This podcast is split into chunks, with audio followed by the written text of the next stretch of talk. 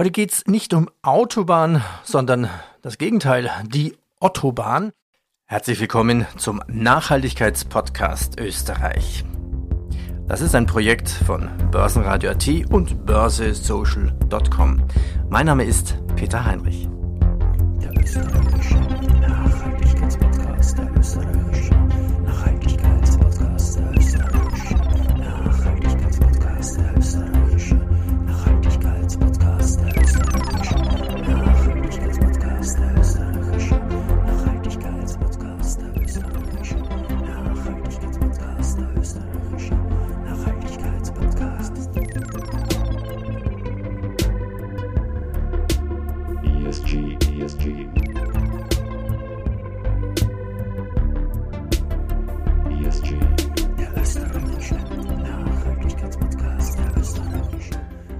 Herzlich willkommen zum österreichischen Nachhaltigkeitspodcast. Aus dem Börsenradiostudio begrüßt Sie Peter Heinrich.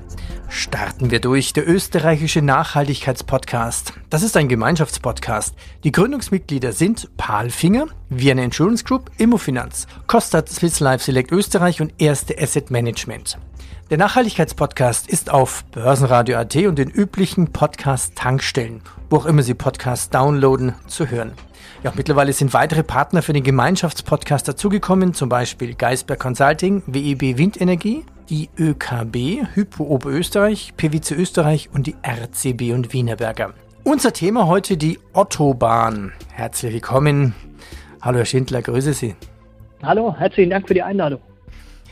Das, was ich klasse fand, war Ihre Bezeichnung auf Ihrer Visitenkarte. Can-Do Officer. Was macht denn ein Can-Do Officer bei der Autobahn?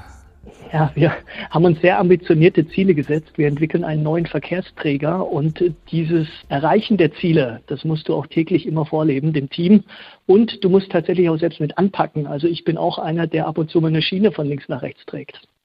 Liebe Zuhörer, kleines Rätsel. Autobahn, was ist das? Es ist angeblich die nächste Dimension der Mobilität. Es ist keine Straßenbahn, aber es ist eine Bahn auf der Straße, genau gesagt ein paar Meter oberhalb der Straße. Aber es ist auch keine Schwebebahn wie in Wuppertal. Was ist es? Wie beschreiben Sie es denn? Die Bahn? Machen Sie noch mal ein bisschen Kino im Kopf, die Hörer. Wie funktioniert die Autobahn? Die Autobahn ist ein Transportsystem in der dritten Ebene, also über den heutigen Straßen.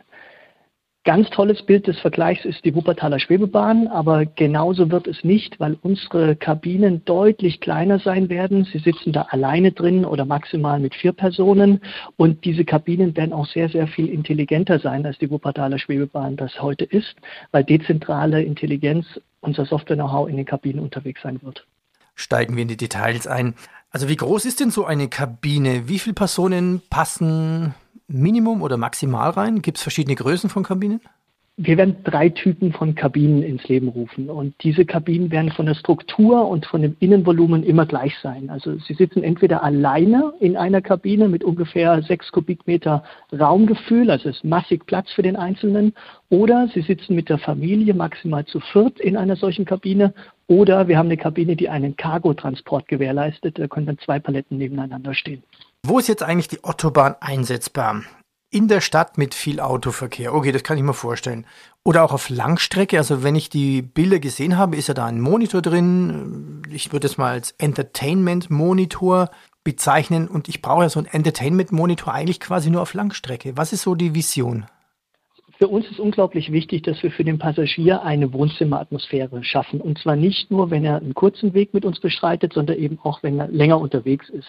Prädestinierte Strecken oder das, was wir heute mit Städten und Kommunen weltweit schon diskutieren, sind Anbindungen, die sind im ersten äh, Schuss vielleicht 15, vielleicht 20 Kilometer lang und da kreisen dann 300 bis 500 Kabinen in einer Stadtapplikation oder vielleicht einen kleinen Ring um die Stadt außenrum. Wichtig dabei, wir fahren mit Geschwindigkeiten von 60 km/h in der Stadt. Wir sind aber laufdynamisch in der Lage, sogar 250 km/h schnell zu fahren. Heißt, wir sind wirklich in der Lage, später auch mal Städte miteinander zu verbinden und Geschwindigkeiten von 250 abzubilden. Also könnte ich quasi von Wien nach Salzburg fahren oder von Berlin nach München. Jetzt überlege ich mir gerade, wenn ich unterwegs bin in längeren Stecken, meinetwegen von München nach Wien, bräuchte ich ja dann wahrscheinlich doch eine Toilette. Ist das auch schon angedacht? In der Kabine selbst wird es keine Toilette geben, aber die Autobahn kann dann natürlich bequem rausfahren, so wie heute, wenn ich im Auto unterwegs bin, fahre ich zum Rasthof. Da können Sie aussteigen, Ihre Notdurft verrichten, noch was zu essen einpacken und dann geht die Fahrt weiter. Okay, gehen wir weitere in die Details ein. Schönes Ding, schöne Idee. Also vor mir läuft gerade die Webseite mit der Animation. Da fährt jetzt eine Autobahnkabine nach der anderen vorbei. Wahrscheinlich die nächste halbe Stunde noch. Schönes Ding, diese Idee, aber in den meisten Städten gibt es doch schon U-Bahnen, S-Bahnen, Straßenbahnen, Tram. Wozu brauche ich noch eine Autobahn? Natürlich gibt es diese Verkehrsträger weltweit in jeder Stadt und da werden auch massive Ausbauten mit diesen etablierten Verkehrsträgern die nächsten Jahre passieren. Dennoch wird es immer Flecken geben, wo das nicht mehr ausreicht, die Kapazität einer U-Bahn noch mit reinzufahren, ausschließlich. Da bedarf es dann noch weiteren Lösungen und da kommt die Autobahn mit ins Spiel.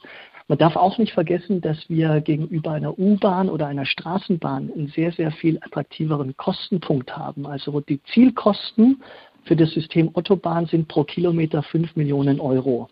Vergleich die Straßenbahn ungefähr das Dreifache. Bei einer U-Bahn, wenn Sie natürlich Tunnel bauen müssen, 50 Millionen, also Faktor 10 und mehr. Das heißt, sie ist viel, viel günstiger. Sie ist viel günstiger. Wir sind ja hier in München. Jetzt kenne ich natürlich da das ÖPNV-Geschehen besonders gut. In München wird beispielsweise demnächst eine Verlängerung der U9 äh, gebaut. Und wenn ich sage demnächst, dann ist die Bauzeit bis 2040 anzusehen und die Kosten sind über drei Milliarden Euro für eine Streckenlänge von zehn Kilometern. Also wir sprechen von 300 Millionen Euro pro Kilometer. Äh, dafür können wir 60 Kilometer Autobahn bauen. Nur mal dieses Verhältnis äh, klar zu machen. Also von München bis fast Augsburg oder sowas. Mhm, ganz genau. Kommen wir zur Intelligenz. Und ich muss sagen, ich habe es noch nicht ganz verstanden. Also ich glaube, ich habe es verstanden, aber wie funktioniert eigentlich die Intelligenz? Also ich habe quasi eine App. Ich buche jetzt eine Bahn, meinetwegen auf 14.25 Uhr. Dann kommt meine Bahn, wirklich? Wie kann man sich dieses vorstellen? Diese Bahn muss ja zur Verfügung sein, eine Kabine muss verfügbar sein. Gibt es da einen Stau? Wie ist so die Struktur geplant?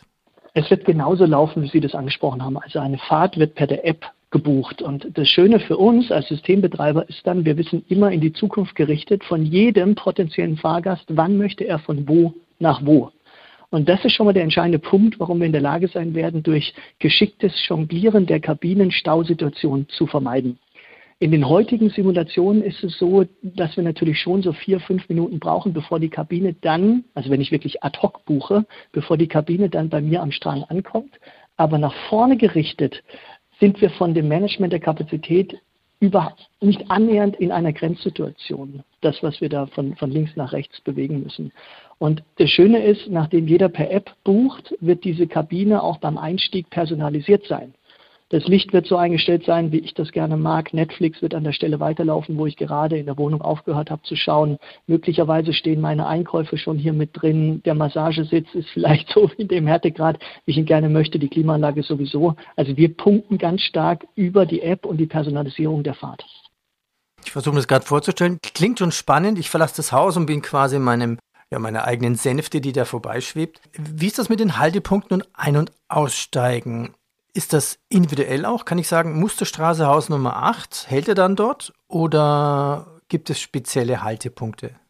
Das ist das Charmante an dem System. Grundsätzlich da, wo ein Strang ist, also ein Gleis, können wir anhalten und Sie können ein- oder aussteigen, weil wir die Kabine aus der Höhe ablassen können zu Boden. Das ist wirklich ganz charmant. Deswegen ist unser Versprechen später auch, Sie kommen von Haustüre zu Haustüre, ohne umzusteigen. Vergleich jetzt nochmal, wenn ich das mit einer U-Bahn vergleiche, ist es ja so, die U-Bahn fährt entweder mit einer Person an Bord und 999 freien Plätzen oder eben mit 1000 Menschen an Bord mit dichtem Gedränge. In jedem Falle hält sie aber an jeder Station an. Und ob ich da jetzt hin möchte als Fahrgast oder nicht, sie hält es trotzdem. Die Autobahn fährt direkt zum Ziel und deswegen werden wir auch mit einer höheren Durchschnittsgeschwindigkeit ein ganz neues Erlebnis für die Menschen schaffen.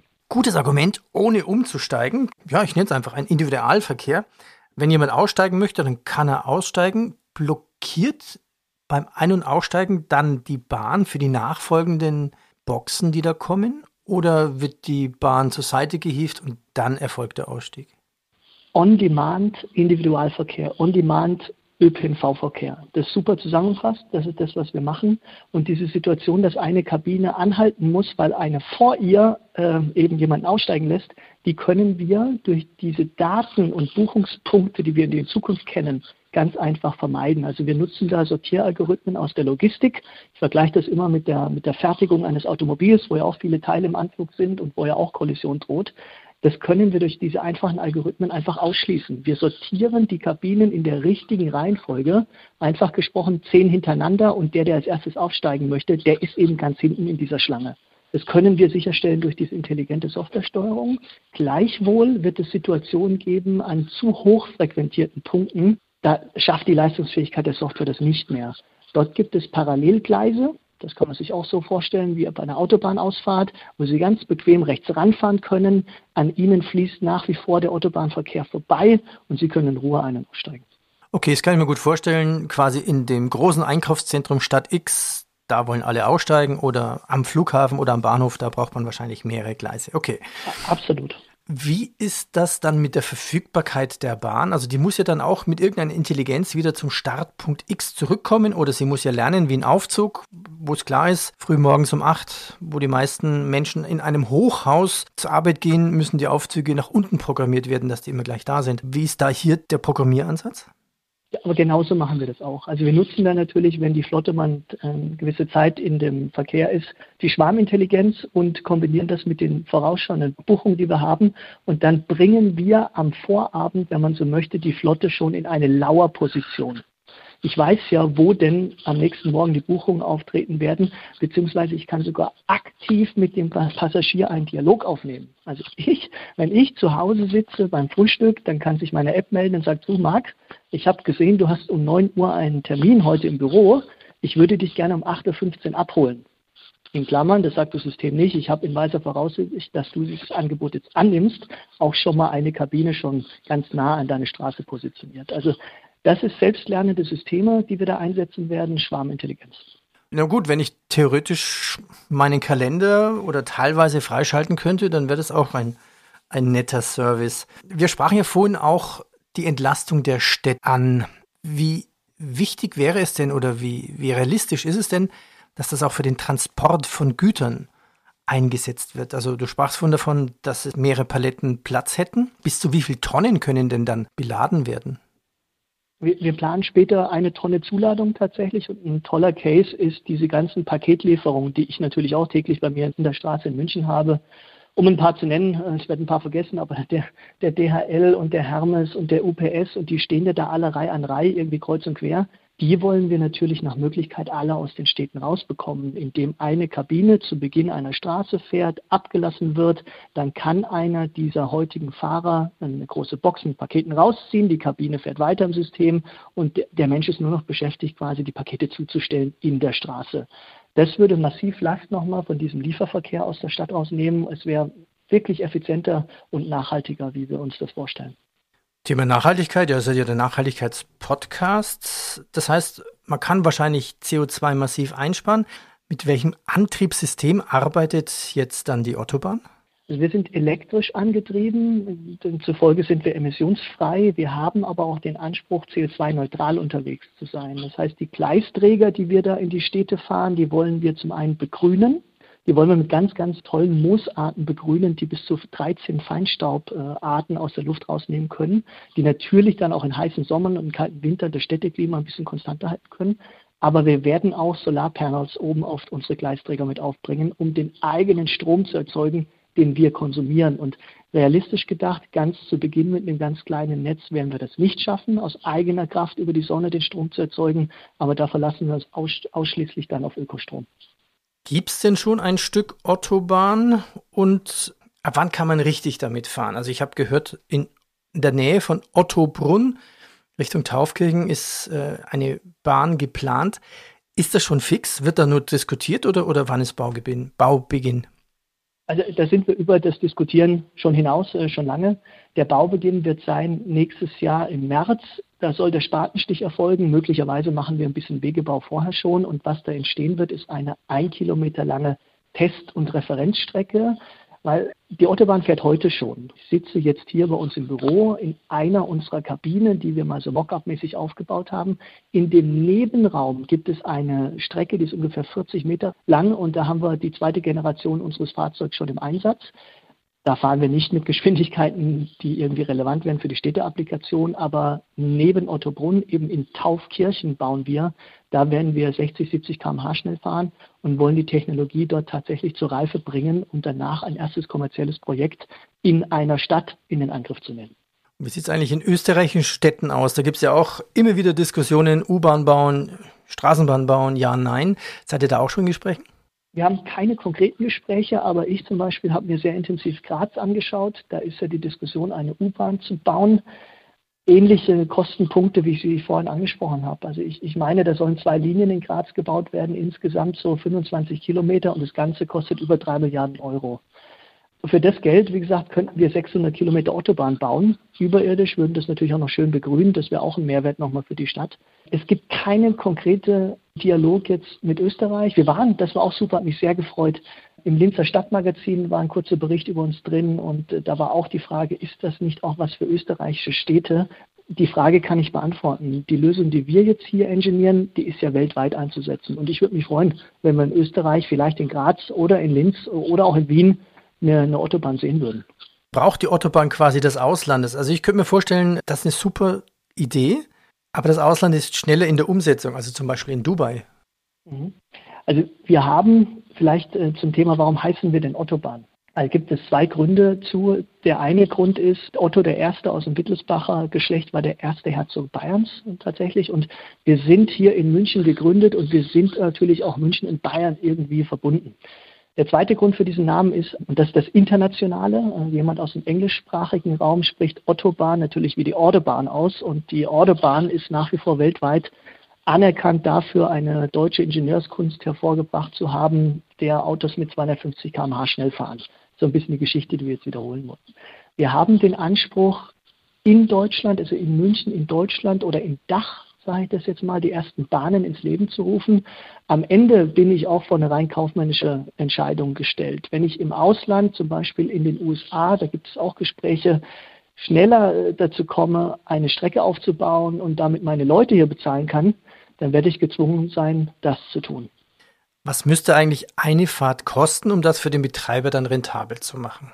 Wir, wir betten uns ja immer in den lokalen ÖPNV ein. Also wir können auch so weit gehen, dass wir die App nutzen, der lokalen ÖPNV-Anbieter, um die Autobahn mitzubuchen. Das möchte ich als Kunde natürlich ja auch. Eine integrierte Serviceleistung, ob ich jetzt mal kurz mit der Autobahn oder was anderem fahre zu Beginn.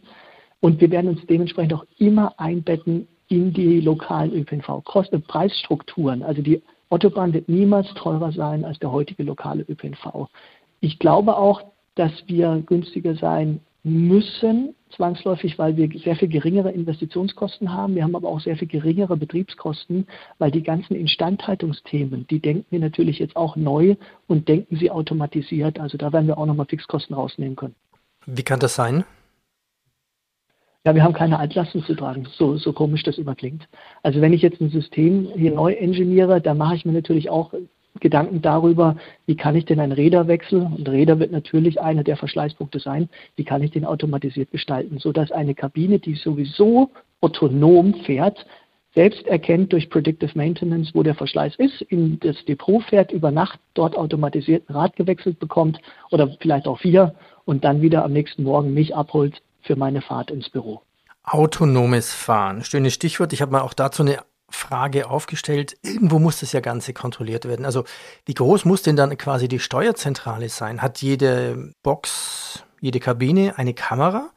Mehr als das. Also wir bauen IoT-Devices, wenn man so möchte. Der, der Tesla hat das ein bisschen vorgemacht. Der Tesla ist ja kein Elektroauto, sondern der ist ja irgendwie ein IoT-Device und die Firma Tesla ist ja auch kein Autobauer. Das, das, ist, das würde jetzt ein bisschen zu weit führen. Aber wir bauen tatsächlich intelligente Kabinen. Es wird ein übergeordnetes Steuerungssystem geben, das Buchungen so ein bisschen High-Level verteilt und dann werden wir aber unsere Kabinen einzelne Pools bilden lassen. Also einfach gesprochen, die Kabinen, die in einem Stadtbezirk zusammen sind, die sind dann vernetzt und die handeln dann untereinander so ein bisschen aus, wer holt wen ab, wer hat an welcher Stelle Vorfahrt, diese Geschichten. Die Rechenleistung ist dabei, und das ist das Schöne, immer noch überschaubar groß. Also wir werden hier jetzt keine äh, äh, gekühlten äh, Rechner einsetzen müssen, großartig bei uns in den Kabinen, weil wir wahrlich nicht so viel Komplexität haben, wie das autonome Fahren heute verlangt mit einem Auto.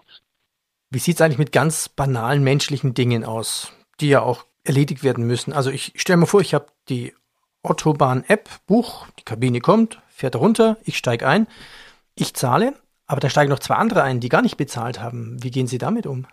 Da gibt es auch zwei technische Möglichkeiten, die wir da ansinnen. Zum einen über einen Barcode zu Beginn verifizieren, für wen ist denn diese Fahrt jetzt gebucht, dass wirklich eindeutig ist, dass eben nur diese eine Person da einsteigen kann.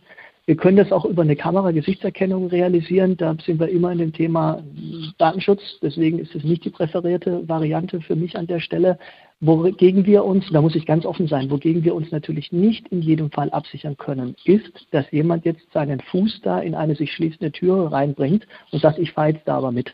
Das sind Punkte, wenn das jemand drauf anlegt. Ich glaube auch, das werden die absoluten Einzelfälle bleiben. Da sind uns auch zu Beginn erstmal die Hände gebunden.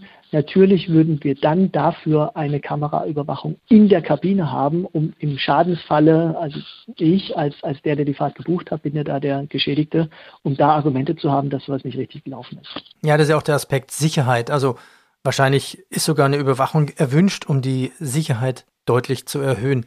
Kann ich auch sagen, ich möchte die Bahn für mich alleine haben? Logisch, ne? Absolut, das geht. Also wenn Einsitzer zu buchen, da ist dann eh nur ein Platz für eine Person plus für das Fahrrad, hatte ich noch nicht angesprochen. Also ein Fahrrad kann hier mitgeführt werden und ein E-Bike kann natürlich direkt in der Kabine geladen werden, ebenso wie die Elektroscooter.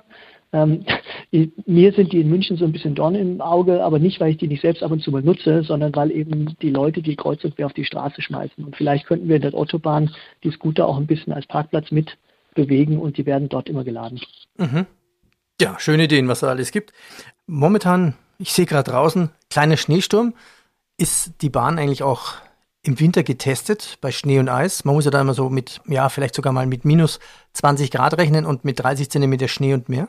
Also noch nicht. Wir werden das in Taufkirchen jetzt tun. Unsere Testspezifikation ist genau in dem beschriebenen Intervall von minus 20 Grad bis plus 40 Grad. Da wollen wir die Autobahn zur Serienreife bringen. Wir werden in München, und gerade heute haben wir Schnee, wir werden in München auch viel Schnee erleben.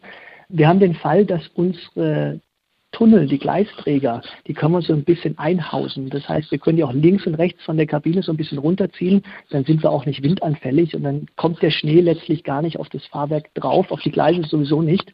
Aber dafür bauen wir jetzt eine Teststrecke. Ich, ich will schon mal verstehen, ob der Türantrieb, den wir uns jetzt ausgesucht haben, tatsächlich bei minus 20 Grad aus Ruhe verlässlich funktioniert, wie wir uns das vorstellen. Mhm. Ja, stimmt. Dann kommt das Thema Rettung noch dazu. Was ist, wenn eine Kabine, was aus irgendeinem Grund noch immer stecken bleibt? Übung mit Feuerwehr und Co. All das muss ja dann bedacht werden. Also, was ich besonders charmant finde, ist eigentlich die Idee, dass sie 24 Stunden fahren kann, die Bahn. Was ja in großen Städten ja manchmal nicht funktioniert. Letzte Bahn, je nach Stadt, ist mir letztens in Berlin passiert. Da war um halb eins Schluss. da musste ich doch das Taxi nehmen. Und die Autobahn kann ja 24 Stunden unterwegs sein. Absolut. Also on demand und wir haben auch lange darüber nachgedacht mit diesen einsitzigen und viersitzigen Kabinen.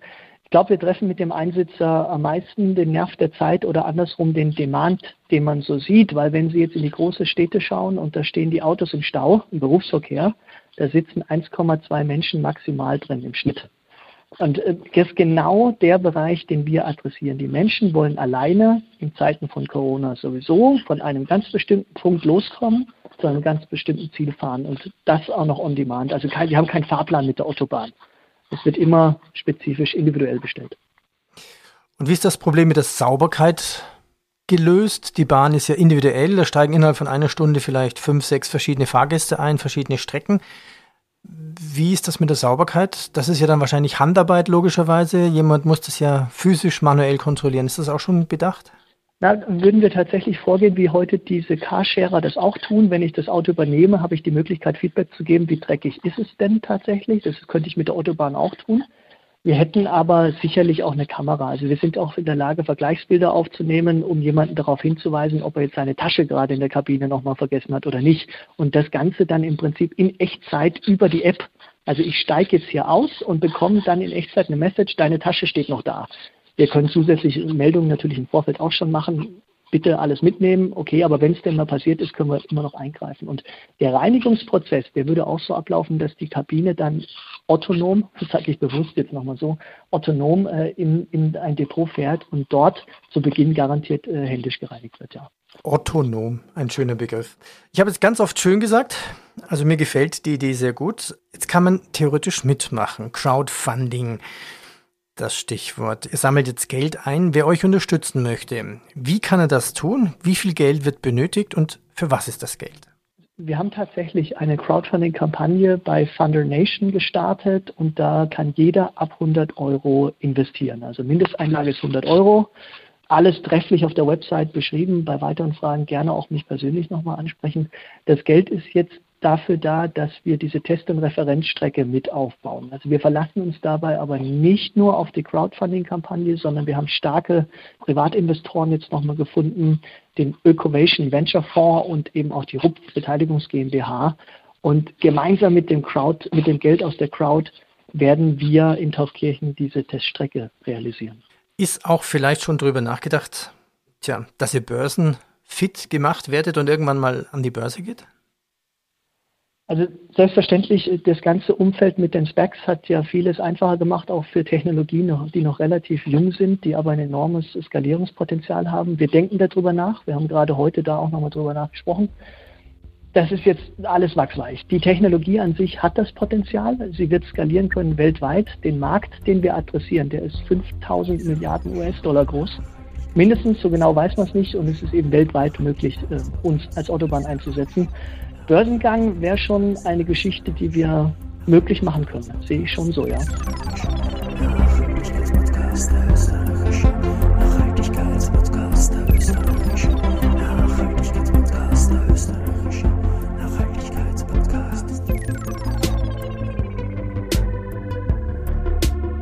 ESG, ESG. Das war der österreichische Nachhaltigkeitspodcast mit Ottobahn. Die Gründungsmitglieder des österreichischen Nachhaltigkeitspodcasts sind Paul Finger, Vienna Insurance Group, Immofinanz, Kostat, Swiss Life Select Österreich und Erste Asset Management. Der Nachhaltigkeitspodcast ist auf Börsenradio.at und den üblichen Podcast-Plattformen zu finden. Die weiteren Partner sind WEB Windenergie, die ÖKB, Hypo Oberösterreich, PwC Österreich, die RCB und Wienerberger und heute die Autobahn. Mr. Can Do Officer, blicken wir in die Zukunft. Was ist deine Vision Autobahn für die nächsten fünf Jahre? Was möchtest du erreicht haben? Also in den nächsten fünf Jahren möchte ich mindestens drei Strecken auf dieser Welt im Bau haben. Und zwar dann tatsächlich weltweit. Wir müssen auch in fünf Jahren irgendwie drei Baustellen da im Entstehen begriffen haben, sonst kriegen wir ein kommerzielles Problem. Das ist ja ganz normal. Ich würde gerne die Frage beantworten, nochmal, was in 20 Jahren ist. Und äh, ich bin ein großer Fan von New York. Und in New York gibt es den Highline Park. Das sollte jeder auch nochmal googeln, der ihn nicht kennt. Das ist eine alte Bahntrasse, eben auch in der dritten Ebene. Das war Güterverkehr. Und diese Trasse ist stillgelegt und ist jetzt begehbar als Park. Bäume, Bänke, also wirklich Lebensqualität für die Menschen. Und das ist meine Vision. Also wenn wir es schaffen, weltweit in diese Städte Highline Parks zu bauen, wo die Leute wirklich Recreation Centers haben, also sich erholen können, die Natur wieder erleben können und unterhalb von ihrem Spazierweg fährt ab und zu mal so eine Autobahn vorbei, dann hätten wir wirklich mein persönliches Ziel erreicht. Herr Schindler, Marc, vielen Dank und viel Erfolg für die Zukunft. Ganz herzlichen Dank. Dankeschön.